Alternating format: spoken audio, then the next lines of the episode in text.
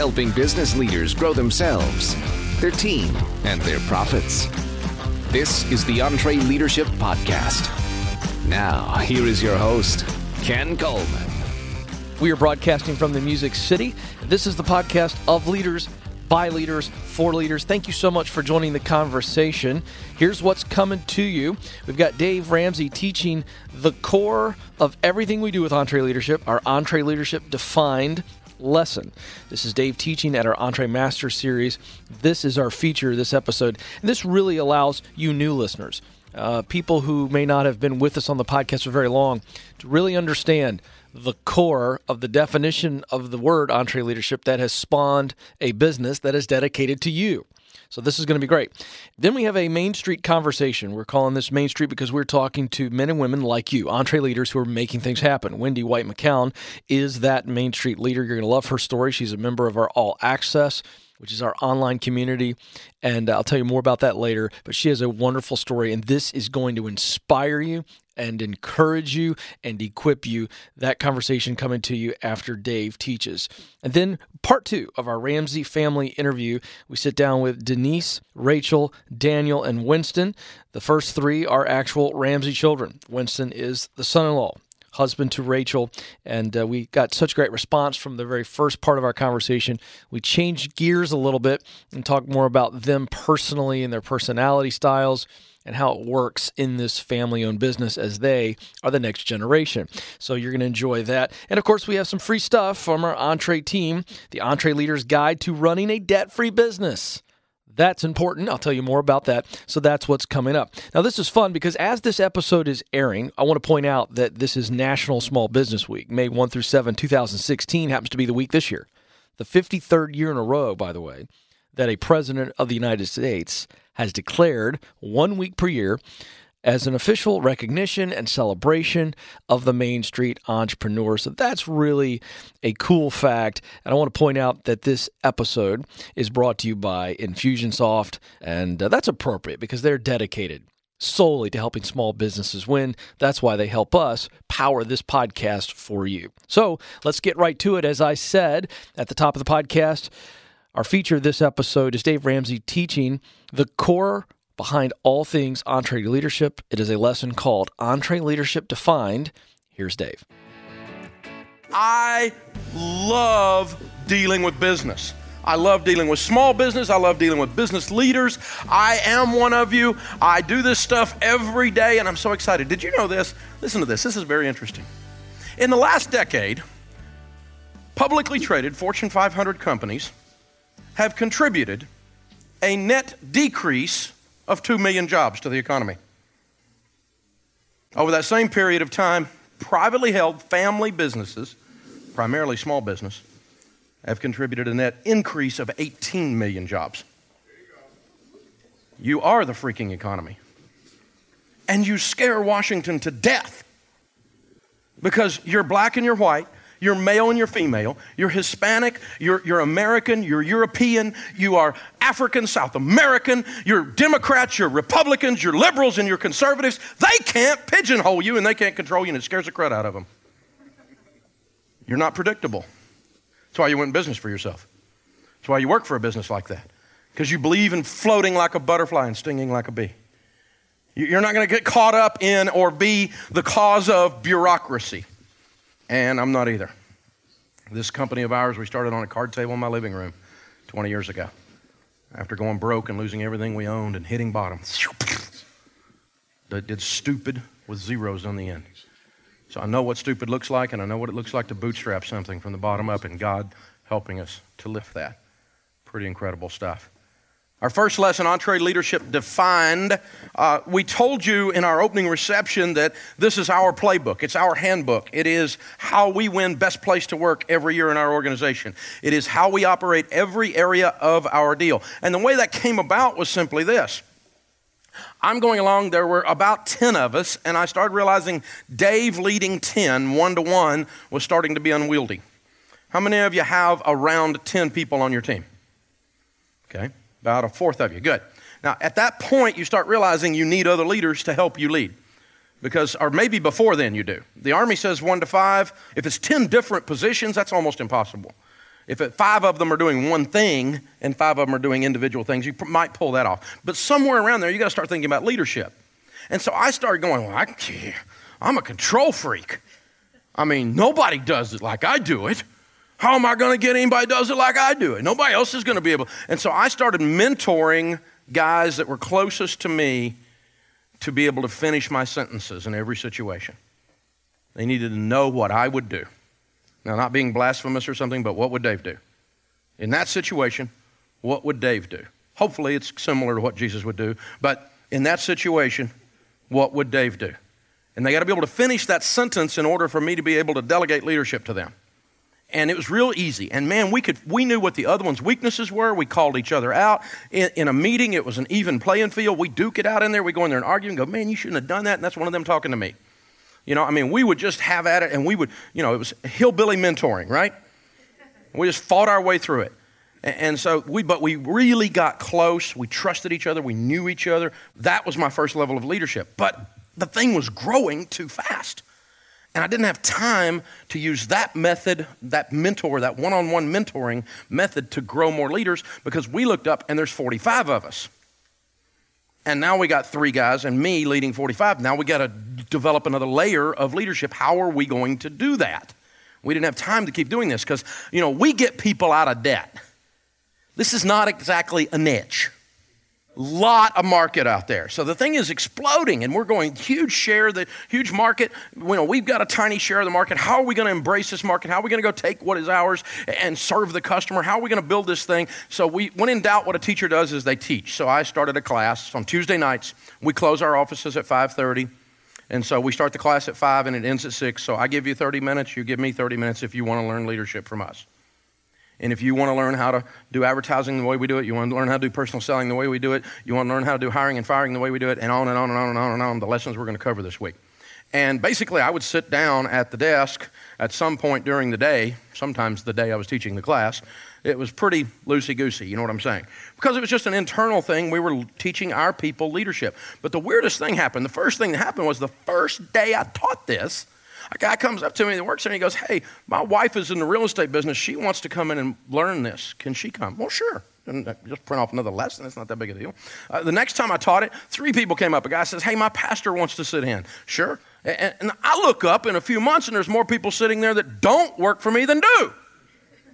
Now, I'm not real smart, but I thought, I think we can sell this.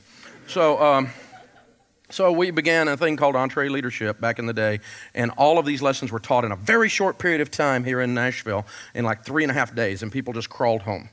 It was, and we did too. We just were in a puddle when we were done. That was many years ago. We taught the first ones, and we've learned, and as we've learned and do things differently, we've changed the lessons. And as you know, because we're practitioners, we do this stuff every day. How many of you guys went to, in academic world, somehow formally in college graduated with or studied business in school? Well, if you're like me, when someone says leadership, it's taken me about three decades to recover from management class. You know? Now, I'm not against academia, don't misunderstand. But when someone says leadership, I think of dry, crackly, old management class that didn't seem to very, be very applicable. Yes, I learned some things. I'm glad I took the class. But it didn't, when, when I got ready to teach this class, I didn't want to call it our leadership class. And yet, as I've studied and I've read, and you got to be reading all the time, and as I've grown as a leader, I mean, certainly when I started this company at 32 years old, I, I you know, I was, it was awful. It was awful, and that's being kind. You know, I've got some 32 year old leaders like Daniel Tardy that are rock stars. They're light years of where I was when I was 32. Light years ahead in terms of their ability to serve and to lead and to understand the kinds of things we're going to talk about this week. I didn't know what I was doing. And so, in the next 20 years, as I told you, I got a PhD in DUMB. So, when we sat down to put this together, I'm thinking, okay, well, it's not, I can't call it a leadership class, but I got to thinking, what is a leader?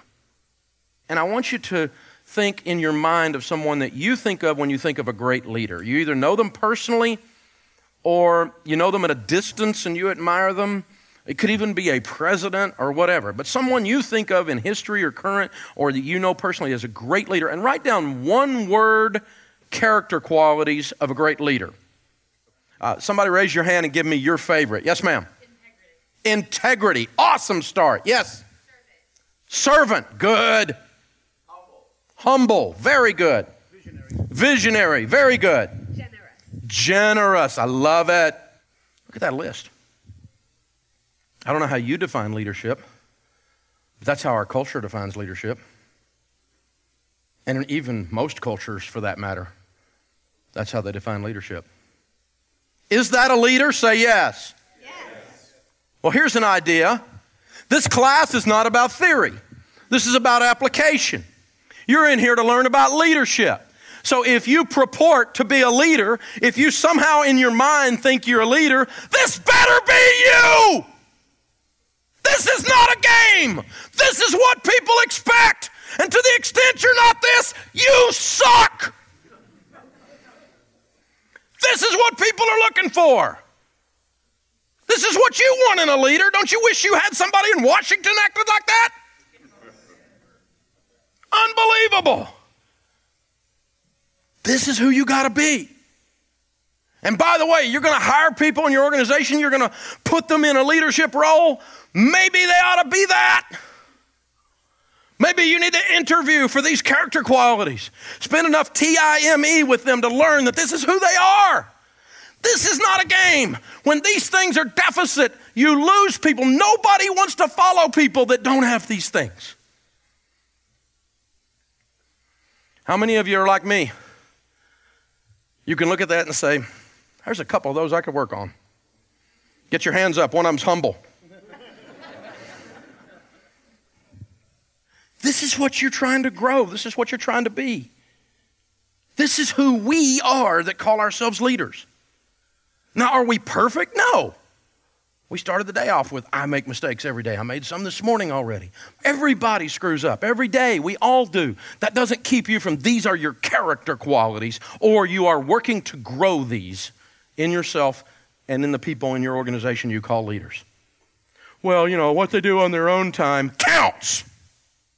It's your whole freaking life.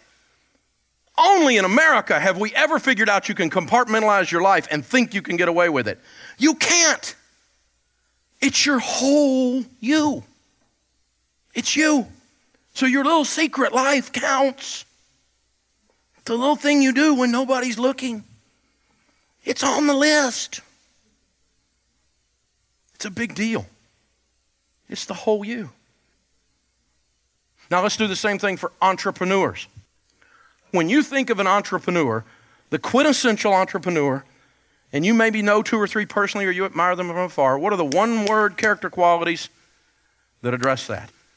What do you think is the perfect definition of an entrepreneur? One word character qualities. Yes, sir. Unstoppable. I love it. Innovative. Innovative, always. Risk taker. Very good. Yes. Go getter, definitely.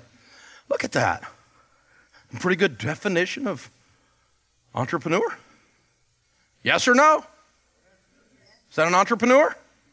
You want these people on your team? That was not real resounding. I got to tell you, having them on your team is a mixed blessing, isn't it? And, and if you have a whole team and they're nothing but entrepreneurs, you're screwed. You can't get anything done. It's like trying to nail jello to a tree. It's like trying to, it's, it's awful. You're hurting cats. But you better have some entrepreneurs on your team. And hopefully you've got some of that, some of those character qualities. And, and I got to tell you, the entrepreneurs on your team, they are not yes people. If you want everybody to be little robots and do exactly what you say, don't hire these people. And by the way, your business will fail. You better put these people in your life and and because they get confused, they think they own your place. I got people that work here. I have to remind, God, dude, I signed your freaking check. Slow, slow down here, because they take such ownership of stuff, and they will drive the lane and put the ball in the hoop. Bodies everywhere. They get it done. Do not mess with these people. But and you got to have them on your team, don't you? They bring the energy. They, they bring the faith. They're the risk takers. They're observant. They're, they're unoffendable. They're go getters. They're hungry, as a buddy of mine says. Hungry. Love that. They got that thing inside of them. And you got to have these people on the team. But when I'm sitting down to get ready to teach this class, I'm like, I don't want this to be an entrepreneurship class. Uh, I mean, I want entrepreneurs all in my team, but I don't want a whole team full of them. Because, I mean, and the other one that's not up there is ADD, right? Squirrel, right? You know? It's like, boom, can't keep your eye on nothing. So, I mean, that's, that's us, those of us that are entrepreneurs. That's who we are right there. So, what we figured out was we wanted leaders that had the passion of the entrepreneur. We wanted the entrepreneur that had the polish of the leader. So we combined the words. Thus, the word EntreLeadership. And that's how we got to what we're doing. But it's a good exercise to put these two together and to start to look at what they're doing and how they're going with it from there. See, a leader is one who guides, rules, or inspires others, according to Webster's. I like our definition better. An entrepreneur, according to Webster's, is a person who organizes, operates, and assumes risk for a venture. As a matter of fact, the word, the French word entreprendre, which is hillbilly French, um, is where we get our word entrepreneur from. And the word literally means risk taker. It's literally what it means. It's exactly what it is. So we are a risk taker. Now, not a gambler, risk taker, you, you took a risk by getting on that bus. It's a calculated risk, and the return means you didn't have to walk. So it's a reasonable risk return ratio. But it was not a gamble, it was a risk. And so an EntreLeader is the process of leading to cause a venture to grow and prosper. So it's got these elements of the entrepreneur, these elements of the leader, and they're mixed together. So we have someone who's passionately serving. We have someone who's a maverick that has integrity, disciplined risk takers, courageous while humble. You want to meet these people? I'll tell you where I meet them all the time. Top leaders in the military. Unbelievably humble and unbelievably courageous, and make some of the most difficult decisions sending a young man or young woman into harm's way that you will ever meet. And again, with a calculated risk based, on mission preparedness and so on. But just the same, it's a rare class of being. They're, they're, they, they personify that one. Now let's look at some leadership basics. Organizations are never limited by their opportunity, they are limited by their leader. I had a young man come into the lobby Financial Peace Plaza right here. And he walked in and he was body language and the way tilt of his head and the look in his eyes said, screamed, I'm having a really bad day. Y'all know what I'm talking about. He didn't have to say a word. You could just smell the stink on him. I said, What's going on, dude? What's up with you? And he goes, Man, as I've had my own landscaping business for six years. And he said, I, I, I just had to close it and I just filed bankruptcy. I said, What happened? He said, Well, there's nobody doing any building, and the landscaping business is just awful in our community, and I couldn't even get, I couldn't get this, I couldn't get that. And he spent five minutes telling me how the marketplace was bad. And that he was a victim of the economic downturn, which we had a legitimate economic downturn in the real estate and building world, no doubt about it. Most people in this nation went through that. And I kind of just put my hand on his shoulder and said, Man, you'll live to fight another day. Get you something, get in out of the cold, heal up a little, and figure out what you're going to do. I talked to him for a few minutes. He just kind of needed somebody to, you know, lay their hand on his shoulder and say he's going to be okay. It was really rough. Two days later, a guy walks into my lobby, and this guy is bouncing off the walls. There's so much spring in his step, you think he's a slinky. You know what I'm saying? He's just going nuts. And just bah, bah, bah, bah, bah, won't shut up. It's like he's up on Red Bull or something, you know? And I come out there and I'm, like, hey, how's it, how's it going, David? Life is awesome. Like, dude, what are you on? What's the deal? I'm high on life. That sounds like the 70s. Used to have a poster that said that. You know? Oh, I said, what's going on? I said, man, he said, man, business is unbelievable. He said, it's awesome. I'm making more money than I've ever made in my life. And I said, you live here? Yeah, I live right here. I live right down the street down here. I said, really? What do you do? I'm in the landscaping business. I went, Really, that dude? And then it hit me. It's all about leadership. John Maxwell says, says everything rises and falls on leadership. Are, are the economic variables real? Oh, yeah. They're real. But is the way we choose to react to them the answer? It's everything. I'm not saying it didn't get dark and bad out there. It did. There were some tough times. Some of you have been through some tough times in the last 36, 48 months. But the real world is you're here looking at this because you really believe that saying right there. Organizations are never limited by their opportunity, they are limited by their leader. When I figured out that I'm the problem, it was really invigorating to me. Because that also means I'm the solution. And I can control the bald guy in the mirror to a certain degree. I can make choices and decisions to impact my organization. I can't control all the variables out there, but I can choose how I'm going to act, react, and implement things into the marketplace, how I'm going to treat my team, how we're going to respond. And I came out during the recession, I said, We choose not to participate in the recession. And all these people came on like, Ramsey's full of crap. He's all these bloggers, you know. Ramsey comes out and says he's not going to participate. How can you not participate in the recession? Of course you participate in the recession. You missed the point, you goober. It wasn't that there wasn't a recession. It's that while all my competitors died and got out of the way, I'm going to go take their market share. That's participating in a recession in a way you really don't want to say it because then you're a freaking evil capitalist. Because I asked my guy who's standing here bouncing off the walls, I said, Man, another guy was in here and he said, He just went out of business in the landscaping thing. He said, It's bad out there. How are you doing so well? He said, Because all those guys got out of the way. I'm last man standing, baby. I'm the glass guy on the island and I got a lawnmower. You know? That's where he was. It's a mentality, isn't it? But every one of our businesses, just about, were hit by that. Some of us more than others. You better find out what's up because the market moved. It's a leadership breakdown when you fail in those situations, including here. We're no exception. You're the problem with your organization if you're a leader. That's the bad news. The good news is, you're the solution. You get to fix this thing, man. You get to decide. And let me just tell you, people are dying to be led. Again, that was Dave teaching at our EntreLeadership Master Series. I want to point out that you can sign up for our Master Series at EntreLeadership.com. All of our EntreLeadership events, information there at EntreLeadership Defined. And uh, all access is really how you go to the next level. You're sitting there listening to that lesson, and you dive into this podcast on a regular basis. And you're thinking to yourself, how do I go to the next level? If you're really loving what we're bringing to you, all access is the way to do that.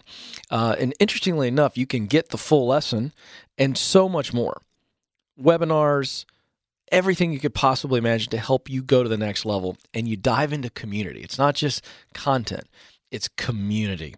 And this is huge. And so, if you want to learn more about All Access, which is our online community, go to entreleadership.com. Best way to kind of dip your toe in without any kind of money. Just, I want to check it out. I want to learn more about what All Access can do to change my business. Go to entreleadership.com and enter your email address to join our newsletter. It's absolutely free. It's right there on the main page, entreleadership.com. And I'm telling you, this is a risk free way to find out why All Access is so popular with our tribe. So go check that out. Speaking of which, our Main Street conversation is somebody who is in All Access, Wendy White McCown. Not only is she an All Access member, she is somebody who is taking it to a whole nother level and she's winning so big in an area and in a business that, quite frankly, when I first heard this from Eric, the producer, I was like, really? She's in the salon business. Now, there's not a lot of high margins in the salon business. But Wendy and her team have figured it out. They're doing it the right way. So we hopped on the phone with Wendy and we got a bit of her story. This will equip you, it will encourage you, and empower you. So listen as Wendy tells us a bit of her story. Well, Wendy, I'd love for our audience to get to know a little bit more about you and your business. So let's talk about your business first. What are you guys doing? Well, we have a salon here in Louisiana. We've been in business for 20 years, and uh, we're doing very well. And we've learned through EntreLeadership how to just get our employees to think like owners, which has been amazing. It, this is amazing because we're talking about a hair salon here. And I don't know if the, you know, the average person who goes and gets their hair cut understands the unique business model of a salon. And so I'd love for you to just explain that real quick before we go any further because you have really grown this thing and that ownership part. How does it work with you owning the salon? Do you have uh, women uh, or men that have their own little business within your shop? How does that work? Well, that's a great question. You know, a lot of salons work like booth rental, where they just, you know, people just rent a space and everybody's kind of doing their own thing within the business. You know, we didn't want to do that. We wanted to have a business where everybody worked like a team, but at the same time, they felt like little mini owners. So the way it works is our stylists are commission employees. So the harder they work, the more they make. Mm-hmm and which is typical. A lot of salons work like that. The difference, the thing that we've really learned from EntreLeadership that we've pulled into our salon is we want our support team, the people who don't do services, our managers and our front desk team, to also work on a commission. So they make a percentage of the profit. So the busier the salon is, the more professional it is, the more that we can charge you know all those different things go into effect that affects the, the revenue. So at the end of the day or the end of the month they make a percentage of the profit based off of how hard they worked as well. So there's a lot that goes into a salon. It's so funny. It's a lot of moving pieces but, you know, it's neat because through EntreLeadership, we've got these principles down and we've developed something even called a three day work week where our people, they're so efficient and they work so hard. They work three days a week. Uh, we're open six days, so we have two teams. Wow. It's been so successful that we're now able to help other salons with the same principle. The same thing that EntreLeadership has done for me, we're able now to do the same thing in a on a salon level to other salons across the country. I want to I want to lock in on something you said because this is great you've got people, two teams that are essentially working three days a week. Now, this is I want to lock in on this because that doesn't mean that they're they're working the same essential amount of hours that they would maybe in a five day week, or they're making the same amount of money, but they're doing it in three days. Is that correct? Am I understanding that right? That's exactly right. You know, the younger generation, the millennials, they don't want to work all the time. They want this flexibility. And that's why a lot of people leave to go booth rent or do their own little thing in a little building or a salon that there's not that teamwork. But we've developed it in, in our salon environment, in a commission environment, that they can do very well. They work three days a week, and no one, and we started this about three or four years ago, no one makes any less than they made working five days a week because they've all learned how to be about 95 to 100% booked while they're working while they're working. And so we only have seven chairs in our salon. It's not a huge salon but we have 14 hairstylists. So they're at maximum capacity. The stations are fully booked every day.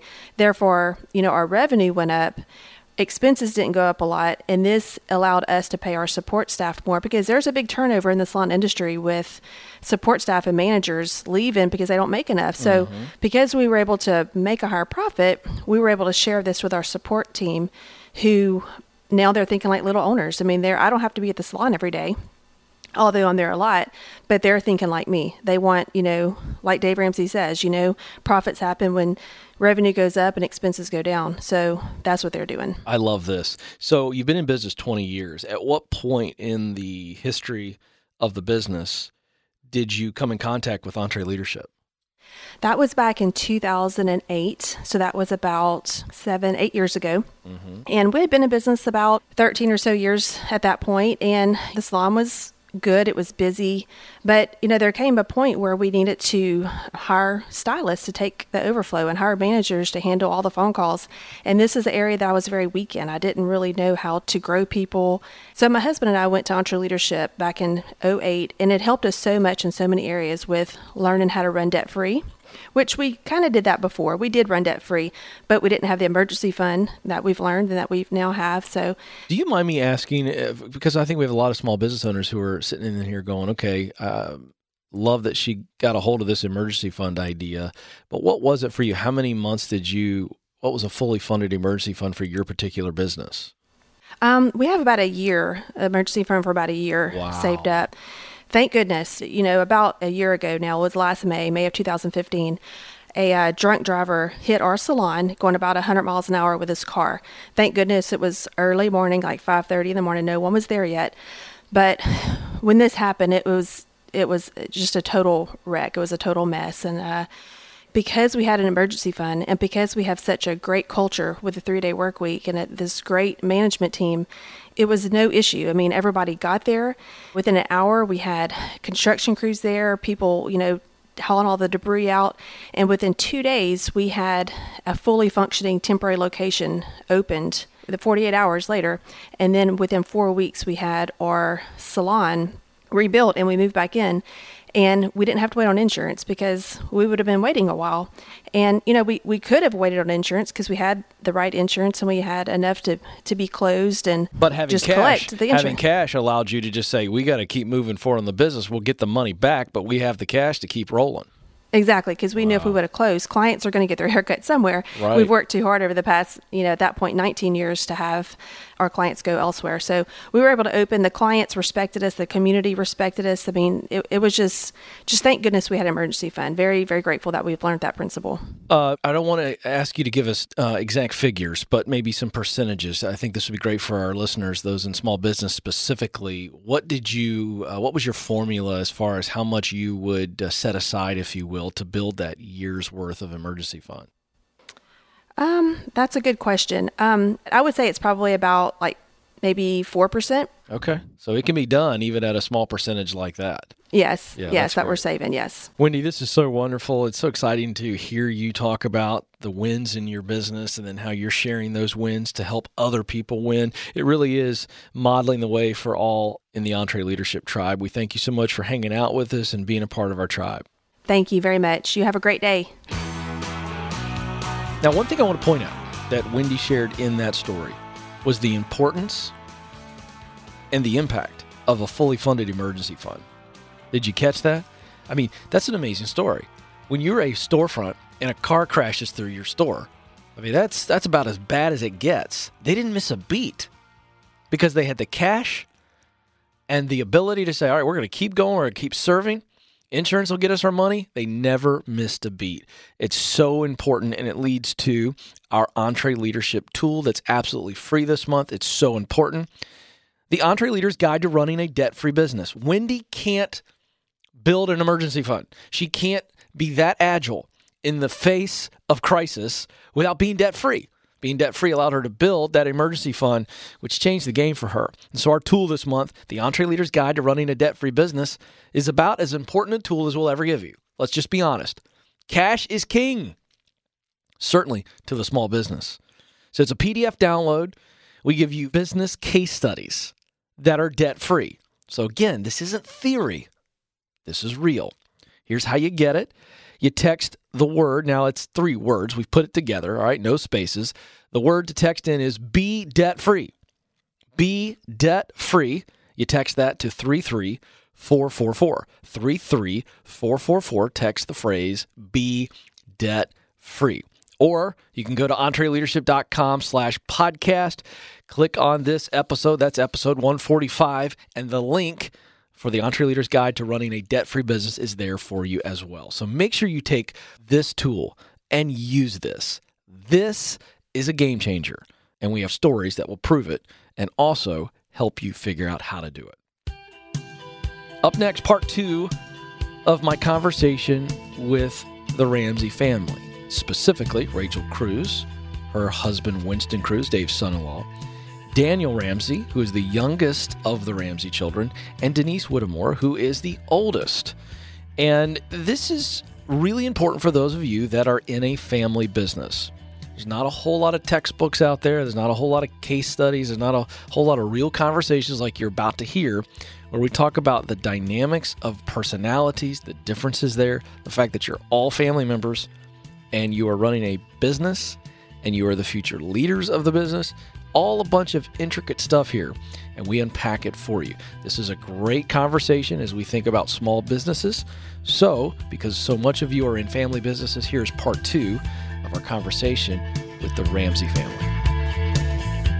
Okay, this is great fun, and we got Denise in with us this time. And uh, so, real quick, let's reset if people are listening for the first time. Denise, oldest Ramsey child, how old are you now? I am 30. 30 years old. Yes. Oh my gosh. Daniel Ramsey to her left. He is the youngest Ramsey child. Daniel, how old are you? 24. 24. Rachel Cruze to his left, the middle Ramsey child. And Well, you know what they say about middle children, you know. It's all true. Is- is it all true? It's true? all true. How old are you? I'm 27, but by the time this, I don't know when this is going to air, so I might be 28. I'm- Oh, I'm that's very 28 very, soon. Oh, I got to I got to make sure I have that on my calendar. You know, when you're in your late 20s, you got to grab it any year. Yeah. Just to make you seem older. Yeah, absolutely. And then to her left, uh, rounding out the table rather, is Winston Cruze, who married in. He is one of the son-in-laws and uh, involved here at Ramsey Solutions. How old are you, sir? Uh, just recently 30, actually. Just turned. I am in the club. You were in the 30 club. That's, That's right. great. You guys, you and Welcome. Denise, you and Denise are officially adults. Good to be here. yeah, that's exciting. Okay, so we wanted to get you guys back together because one of the tensions that we hear from our audience, and we know this to be true about research, with family businesses is the most difficult part of family businesses are the actual family members because, you know, after they leave the office, they're still family. You've got all these unique relationships, unique history, all sorts of things kind of thrown in there. And one of the things that I see as an outsider come from the family side of things, but an insider here at Ramsey Solutions is there is great relationship here. And so I want to spend some time talking about that. And let's start with the uniqueness of each of you. So Denise, you run the Family Foundation. That's very important work, obviously, for the legacy of all things Ramsey. Decided not to be involved in the company. And so I'd love for you to share what led to that decision and how does that fit you more uniquely than maybe a role in the business side of things? Yeah. Well, I was working in a nonprofit right out of college, right before really starting the foundation. And um, about three years after college, my parents approached me and just said, Hey, just an idea we had. Um, we were just wanting to get our giving more organized and had just talked to other friends of theirs that had started a family foundation and really was just looking into the possibility and just thought with my personality, you know, and my um, ministry background and the nonprofit work I was doing, I would be a possibly good fit. Mm-hmm. And they just wanted me to pray about it and think about it. That was about six months before I came on board and mm-hmm. actually started. We decided to have the foundation separate from the company mm-hmm. just because it is the family foundation Right. and it's not the company's foundation. So I am involved here as far as being a board member and future owner, but that's about my extent. Yeah. Really. And you're happy with So- that. And, and I want to focus in on that because you run the foundation, that's the family foundation, Yes. yet you sit in on the board meetings, you're an operating board member, future owner, as you mentioned. Yes. So maybe contrast for me that role as an operating board member. You're involved, but you're okay with just that role and, and a future owner. Why, Mm-hmm. why is that versus be involved in the actual business? Well, I'm fortunate to be able to do the foundation from home. Mm-hmm. So I'm able to be a mom mm-hmm. and also be able to be involved in ministry. Yeah. So I kind of, I'm blessed to be able to get the best of both worlds, really. But I also do want to be part of the company at some Sure. level. And so being, you know, a future owner and being able to sit in the board meetings and seeing how the other board members interact and um, just learning from that, you know, for the future. So when our time comes to take over, Yeah. I feel prepared. That's so great.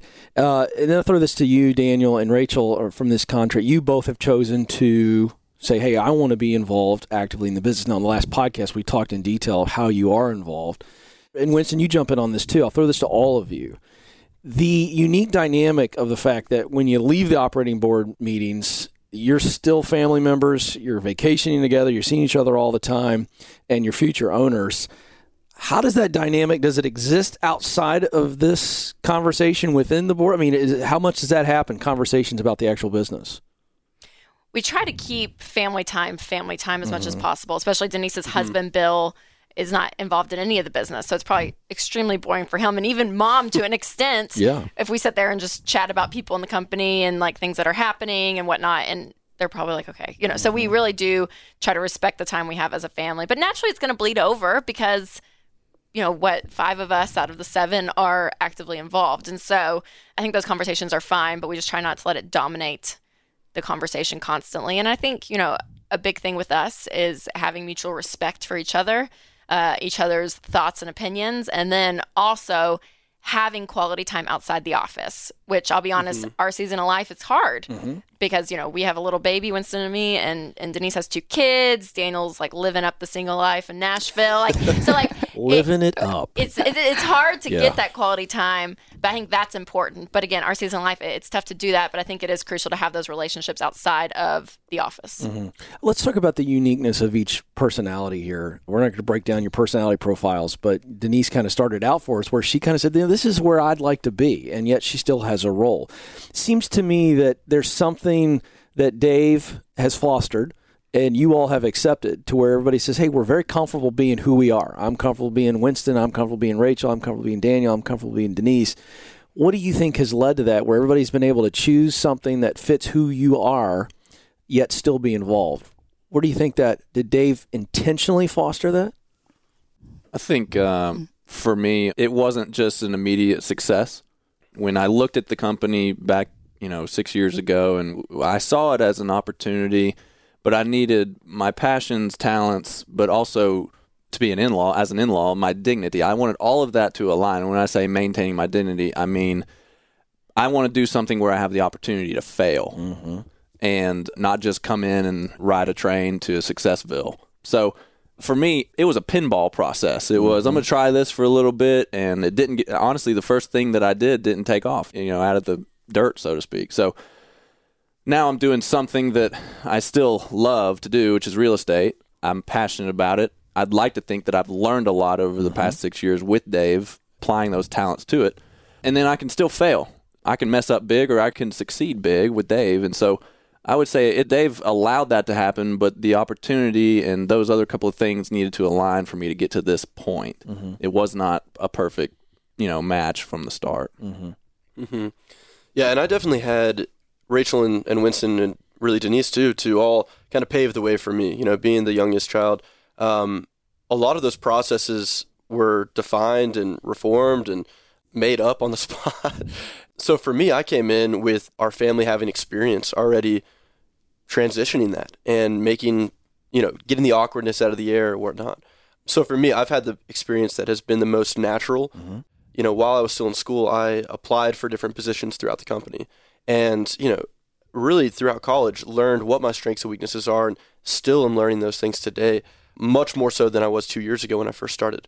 But when I was applying for these different positions I came in and had actual interviews and meetings and got offered some positions didn't get offered some others. And really through those interviews through those meetings learned of what you know further I was passionate about what I was excited about and ultimately ended up in a sales role where I get to work with marketers talking business strategy all day which mm-hmm is what I'm passionate about. I love talking strategy. I love thinking big picture. I love sales where it's a very measurable goal, like Winston talked about.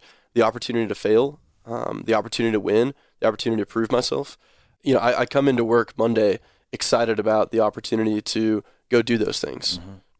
Yeah. And not to make it over simplistic, but I think for business owners that are in a family business, not to take common sense out of it. Like mm-hmm. putting a you know a round peg in a square hole, so to speak, is stupid. Like if you have a child who's not good at details, they shouldn't be in accounting. Right. You know, some of the time I've talked to family businesses and and they've almost unplugged the common sense. Like, well, you know, you know, this accounting is a right. great position and she'd be so, you know, this is a great opportunity for her. And I'm like, but she's horrible at math. Like, mm-hmm. don't put her in accounting. right. And so just don't take common sense out of it. And so I think that's that's huge. I mean, Daniel mm-hmm. gravitates towards sales, Denise gravitates her heart towards ministry opportunities. You know, I, I love doing speaking and writing and, and media. So it's like the it's very natural fits. Mm-hmm. And it hasn't always been perfect, like Winston said. But overall, we've been able to find positions that meet our strengths. And I think we weren't forced into positions, number one, and we weren't mm-hmm. forced mm-hmm.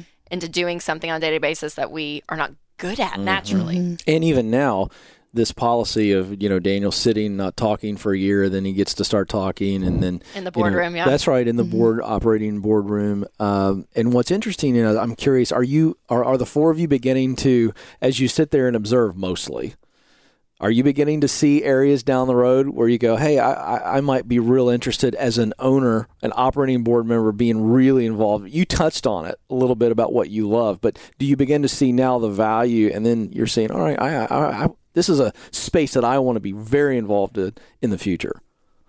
I think we can lean certain ways for sure, but I also want to give any children out there who are listening, who are in family business, permission to say, "Hey, I have no idea what the next five years is." Right? Like I could Yeah. have twins in the year. Right. Like I don't know. I'm not and pregnant, and like say I don't have any interest in this particular part. Totally. Yeah. Or yeah, I mean I mean, who knows, you know. And so I think yeah, naturally you see things that you're like, okay, I think that's the direction that I could lean or that's what I could give value to.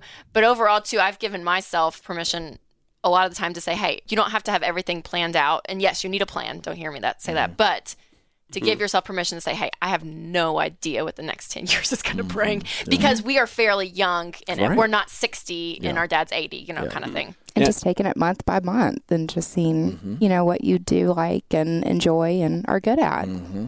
Let me say this too. I think along the lines of giving people the permission to think about this, um, as we talk about personalities and your natural strengths and finding something that fits those two things, you can be a good leader with any type of personality. I, I don't mm-hmm. think there is a, a leadership prototype personality when leadership really is just the influence of people, and you can influence people good in good ways and influence people in bad ways. But as long as you're treating people well and influencing them the right way, that's really true leadership. It doesn't put you into a certain category of personalities. So what you do is more what are you naturally good at? What are your mm-hmm. natural strengths and your personalities, your tendencies? But to go into a leadership role in the future, that's not as much, oh well, I'd be a better leader because of this right. personality trait. So, you know, I that's something that I would Yeah.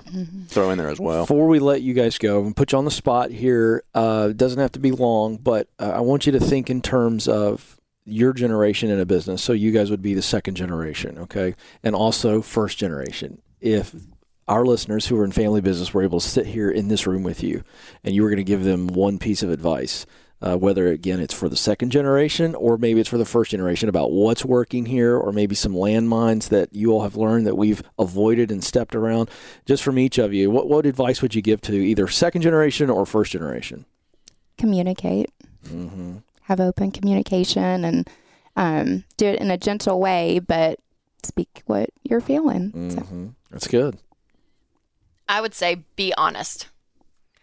Be honest with not only how you're feeling, be honest with what you're good at, your strengths, your weaknesses.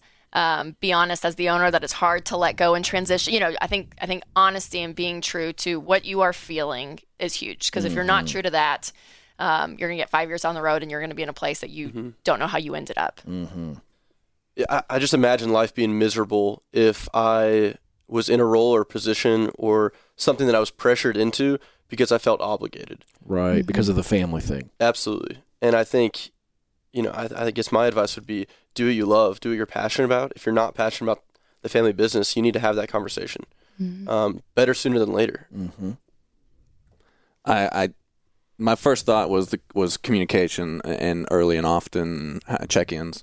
And my second thought was do what you love. I mean, that's exactly what Yeah. Daniel said. So don't do something just because there's an opportunity. You're gonna you're gonna spend too much time in a 40, 50 hour week giving your life away to something that you- you really just don't enjoy. It's not worth it. It's not worth the opportunity. You're gonna look back and regret it. Interesting.